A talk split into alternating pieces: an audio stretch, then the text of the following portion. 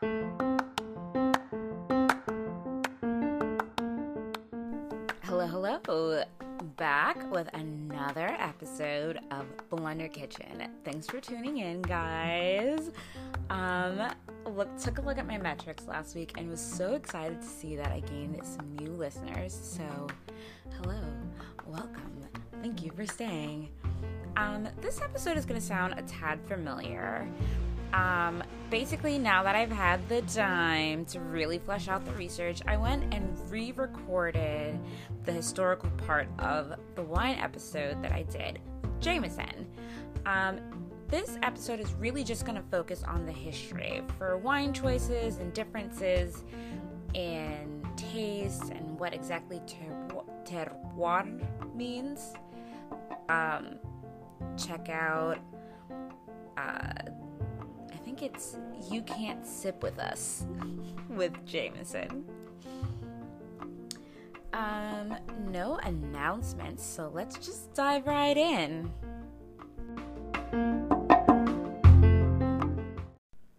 So, wine is the age old drink. It's literally from what we can tell, um, what historical records we have, it's been a drink since the beginning of time.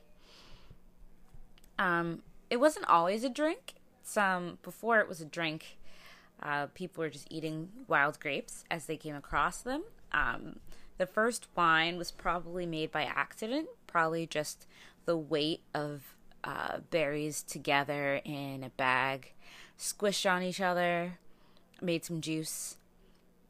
The bag would have probably been something made of an animal bladder the leftover rennet in the animal bladder would have begin would have begun to ferment the juice, thus creating the first wine.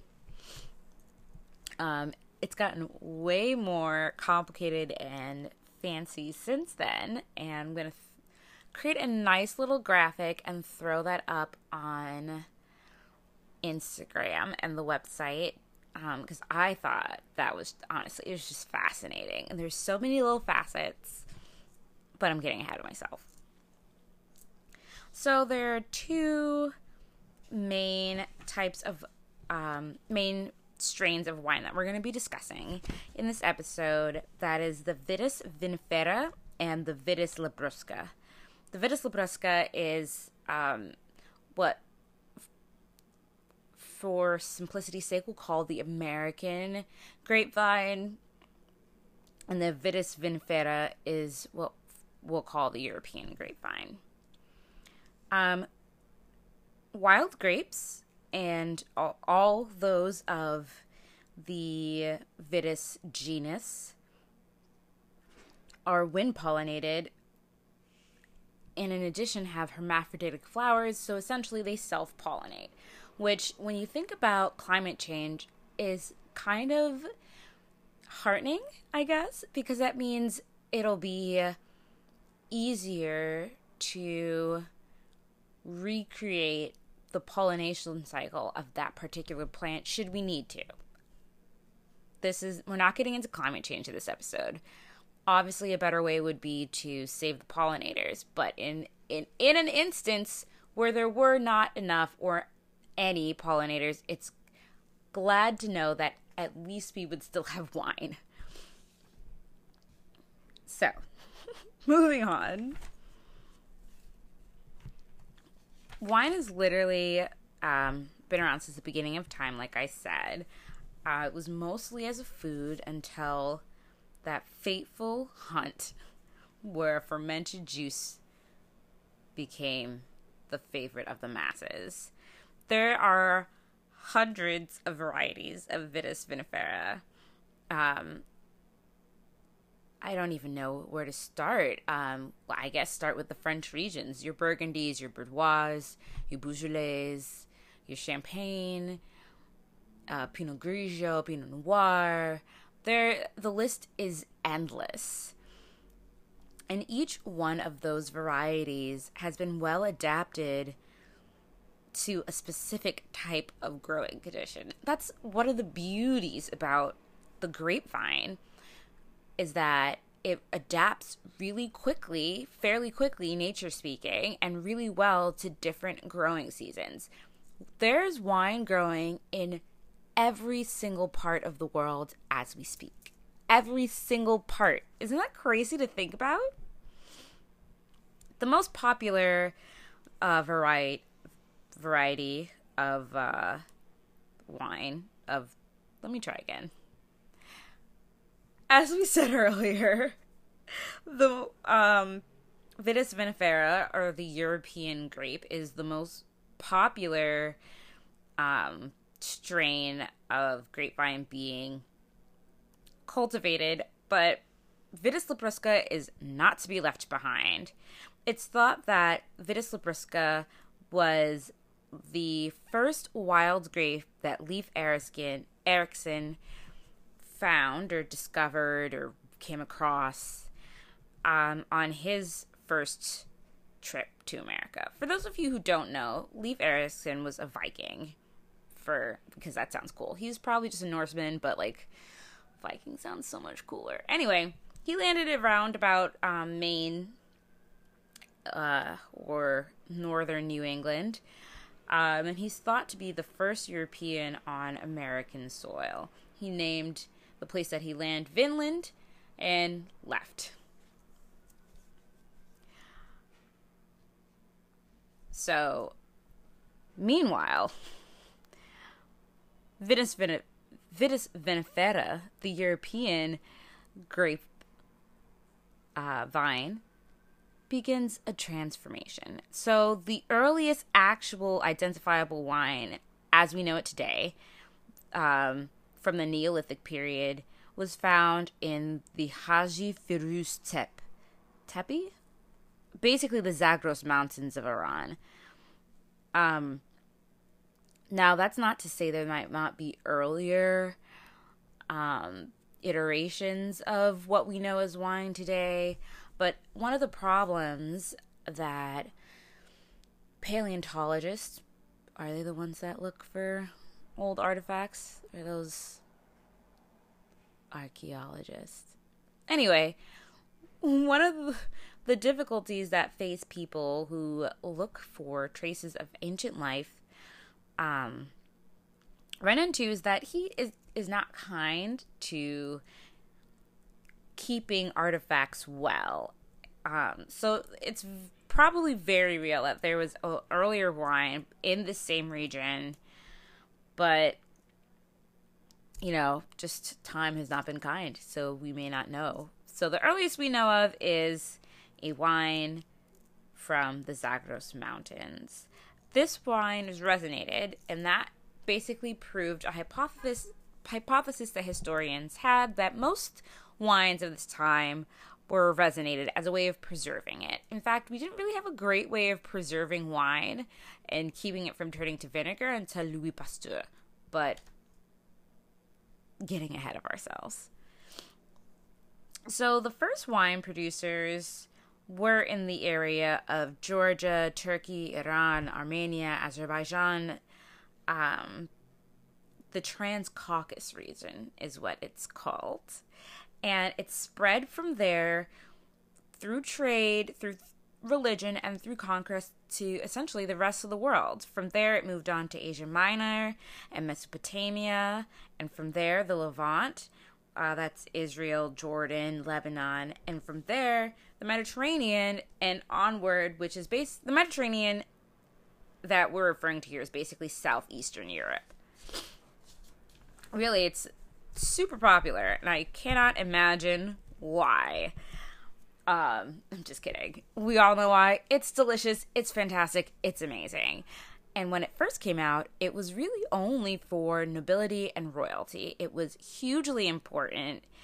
Um, it marked every special occasion of royalty at first. And just looking throughout the the evidence in history, you just see it time and again. In about 3000 BC, some burial mounds in Georgia, when they got to them, silver covered vine shoots in the burial mounds. There are Assyrian bas reliefs that show kings enjoying cups of wine under arches made from grapevines.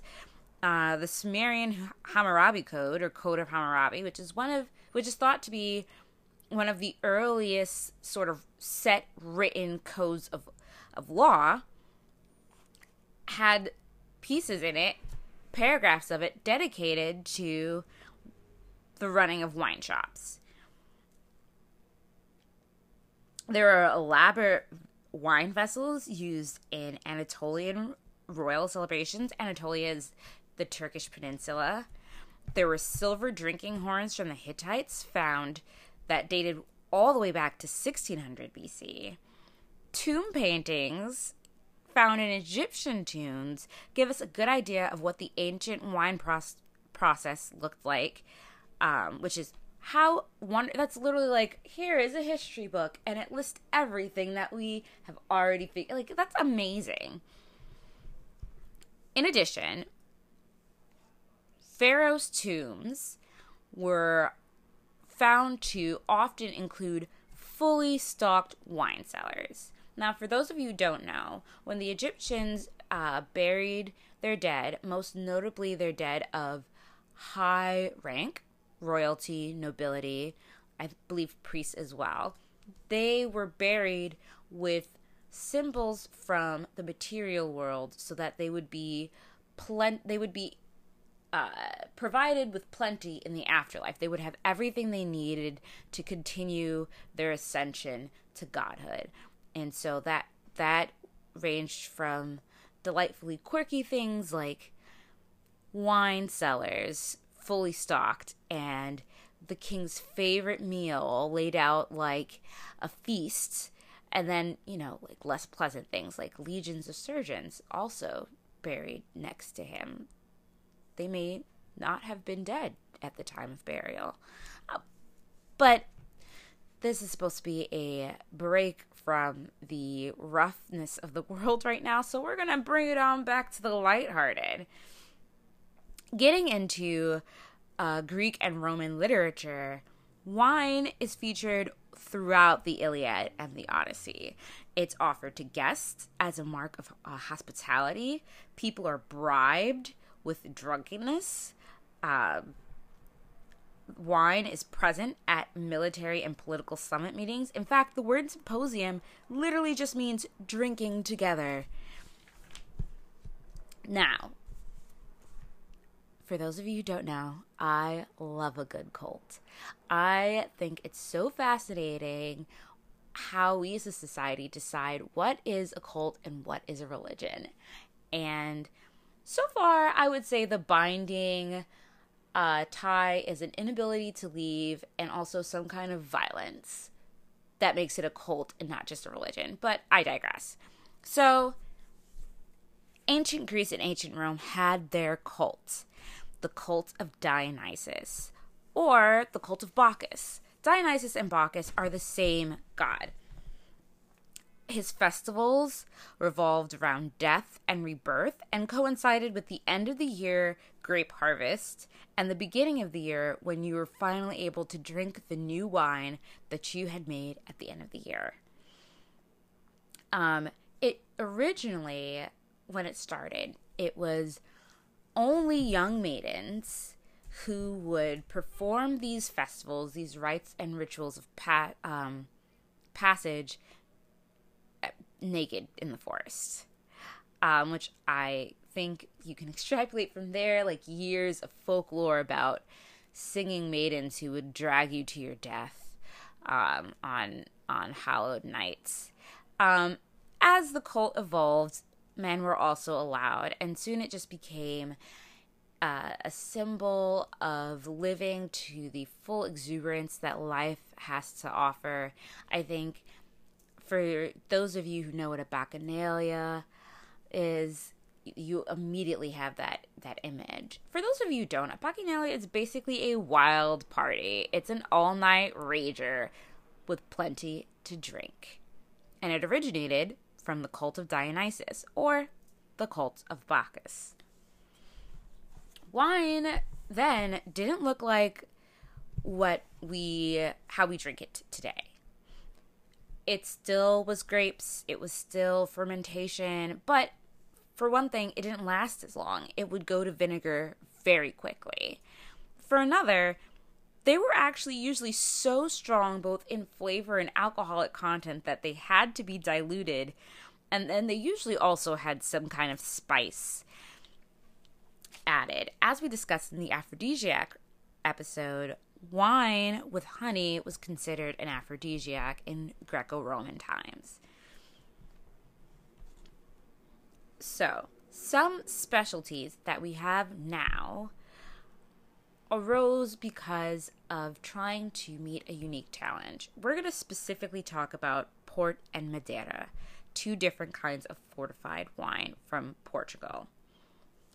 Now, the main reason that these fortified wines came into being was because they needed to not turn to vinegar during the long time they were transported from the European continent to the American continent and then also, they needed to not take on the taste of seawater that would soak into the wooden barrels that they were transported in. And so, you have these two new wines in those days, port and um, Madeira, which are just named for the places that they originated.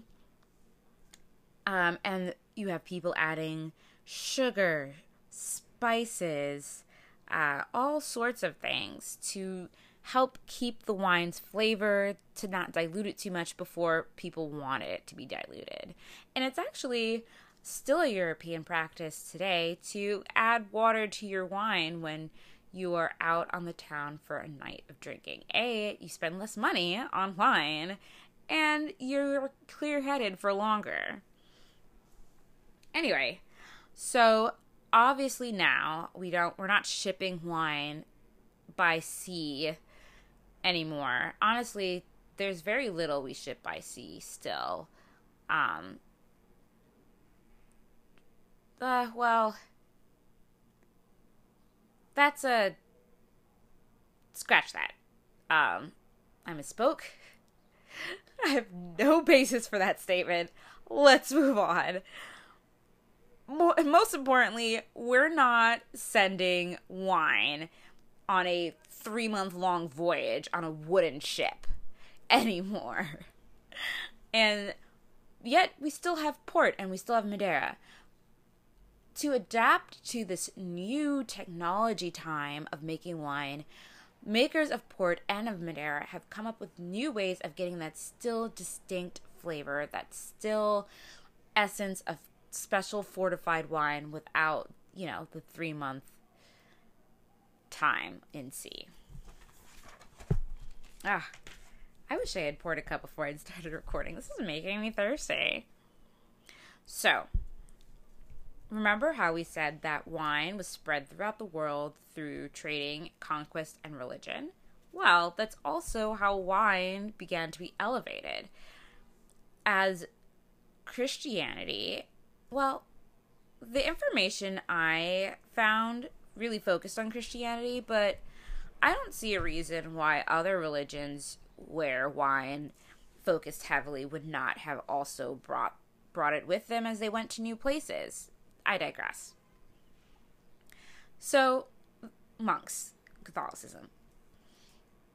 Monks were in charge of tending ancient vineyards, old day vineyards, and because they spent so much time tending the vineyards, they developed the best ways to cultivate wine, the best ways to make these unique blends that we have today. Um, and yes, part of it's the soil, but a lot of um, you can have the best soil in the world, and if you don't cultivate something properly, it's still going to taste terrible. So they really refined these methods of cultivating wine when the Europeans came to America, their vines came with them and were planted here.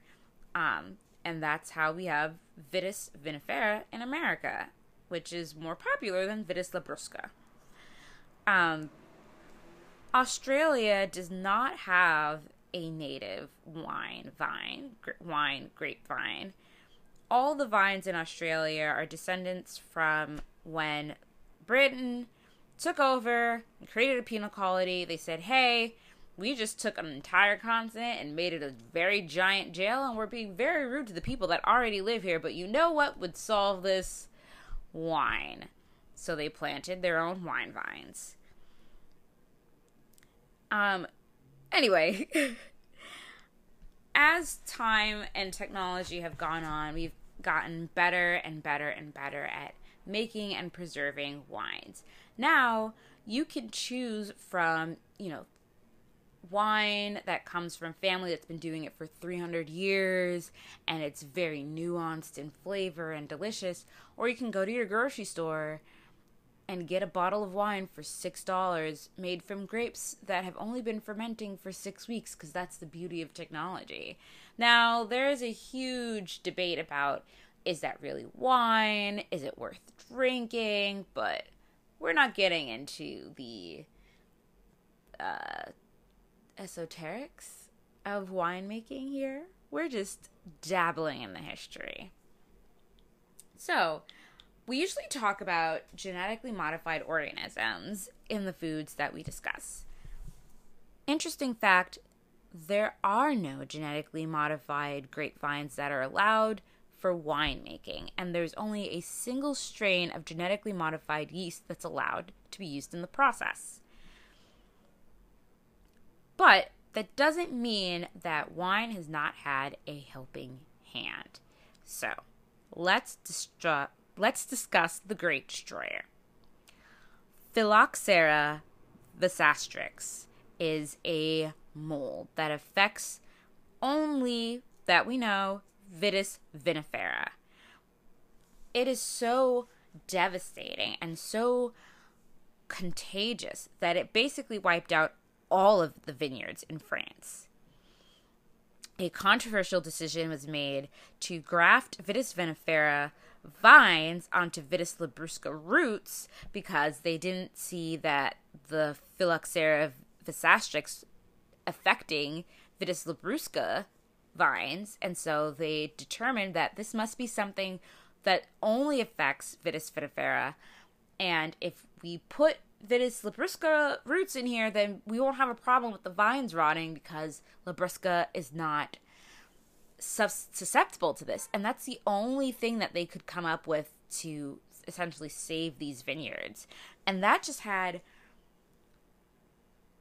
long lasting, widespread effect throughout winemaking. It actually forever changed the face of winemaking. It led to the creation of the Appellation d'Origine Contrôlée. I'm pretty sure that's still terrible French. Uh, the AOC. AOC in France sets strict guidelines for what wine can be called a wine from a specific region. For example, any Burgundy wine, according to France, must have been grown in Burgundy, France. Any champagne must have been grown in Champagne, France. And actually, with champagne, they will quickly sue an American winemaker um, for claiming that their wine is champagne and not a sparkling wine.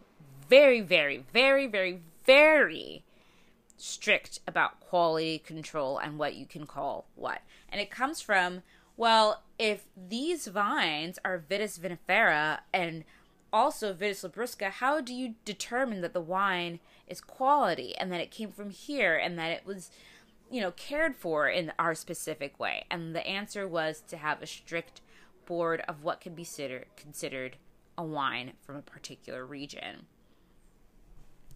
Um, most of Germany's vineyards, remember we said wine grows everywhere. Um, and it there's a native wine, grapevine for ma- used for making wine in every region except for Australia. And as you can imagine, most of Europe's were affected just throughout history. Germany for example, had all of their vineyards destroyed in every single war that they have been in. Hundred Years' War, World War One, World War Two, and yet they still have a beautiful tradition of winemaking. You know, you have your Rieslings, you have your ice vines. It's still this beautiful thing that has persevered through tragedy. But what it also did was if there was a region that was just kind of making wine, they weren't uh, very committed to it, it was just something that some people did. What these wars and this rot devastation did was essentially wipe out winemaking in those areas, concentrating it in the popular places of Europe. Now, I know that I have heard so many things regarding wine. Wine is good for your health. Wine is bad for your health. Red wine is good for your health. Um, too much red wine is not good for your health. I would honestly say too much of anything is not good for your health. You know, um, drink red wine before bed. Drink white wine before bed. Drink white wine, you know, only in the summers. Uh, drink red wine to help your skin stay young. If you're pregnant, you can have a little bit of wine. Just all sorts of things. And I'm not going to get too into this because Sawbones has an excellent episode on the medicinal properties of wine. But basically, this is not a new idea. We've been trying to use wine as a medicine since we invented it. And we've been using it for everything from compound fractures to hangover headaches. Really, just across the board. Um, so this episode is a bit of a doozy. I'm gonna pop out and get a get a little bit of a refresher. You can pause it here and get a little bit of refresher, and then we'll come back and get into how it's made. Now, as you can imagine, the winemaking process is pretty complicated, and I've tried my best to boil it down into the most important parts. First, the grapes are picked when they're ready to be harvested. This varies depending on what kind of wine you're making. All of the grapes and the stems are put into a destemmer crusher. This separates the berries from the vine. Wine is a berry. Grapes grapes are a berry. Whew. Grapes are a berry. So it separates the stems from the berries and slightly crushes the grapes just to get that juice making process started. And then this is where things get tricky. For white wines, the juice from the crushed grapes is separated from the skins, and then only the juice is fermented. Then it's strained and sent to barrels to continue to ferment. Then from barrels, it's placed in bottles, and then even that gets broken down further into is this a sparkling wine? Is this a flat wine? Sparkly wines undergo even longer fermentation with periodic rotating of the bottles to encourage a natural carbonation. Now, reds, you throw everything in there.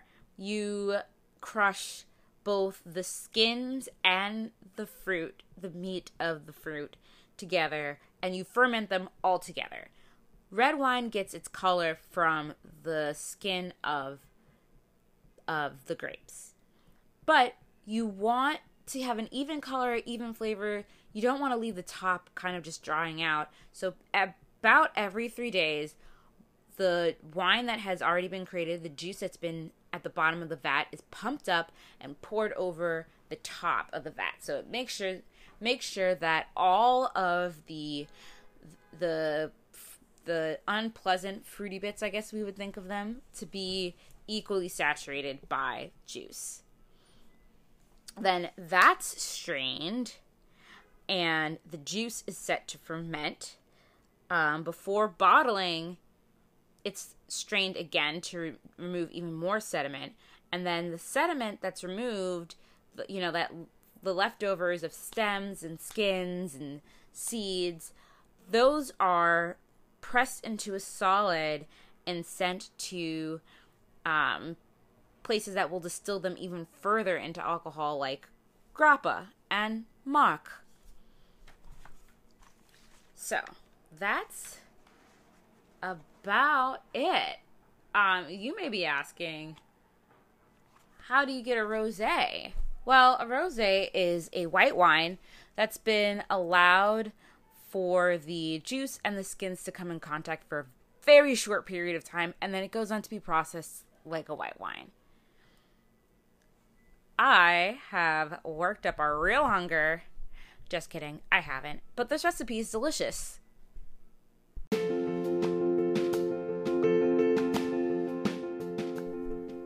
This is a beautiful recipe to begin experimentation with because it's really, really forgiving. Um, I give some general measurements here, but really it's a one to one ratio. I only made six wine pops with this recipe, but if you wanted to make more or less, you could adjust the quantities. You'll need three fourths cup rose wine, one cup of granulated sugar, one and one half cups red fruit juice blend. This is not like a cranberry juice type thing. You're gonna want something with some heft to it, something like a smoothie, and one cup of sparkling wine. In a saucepan, heat the rose and the sugar together until the sugar has dissolved, then set aside to let it cool. Wine has a lower freeze point than water, and if you don't take the step, then you won't have wine popsicles, you'll have a wine slushy because it won't freeze properly. You have to burn the alcohol off. Then, puree any combination of fruits that you like. I used oranges and raspberries and cherries for mine, but you could really use any fruit that you have that's kind of going squishy that is not really bad, but you don't really want to eat it, would be perfect. Um, I mean, really throw it out there. Uh, I don't know what a banana wine sickle would taste like, but if you try that, please let me know. Or you you could purchase a pre-made smoothie mix and use that as well. Honestly, this is super flexible. Once you've prepared your fruit puree, you're going to add your rosé simple syrup to it and mix together thoroughly. Pour in one cup of sparkling wine and mix again. Then you pour into your molds and allow it to sit overnight in the freezer. Amazing, fantastic. Now, I cannot uh, give you a guarantee about the exact alcohol content in these, so I would not recommend these for children or anyone else who's avoiding alcohol.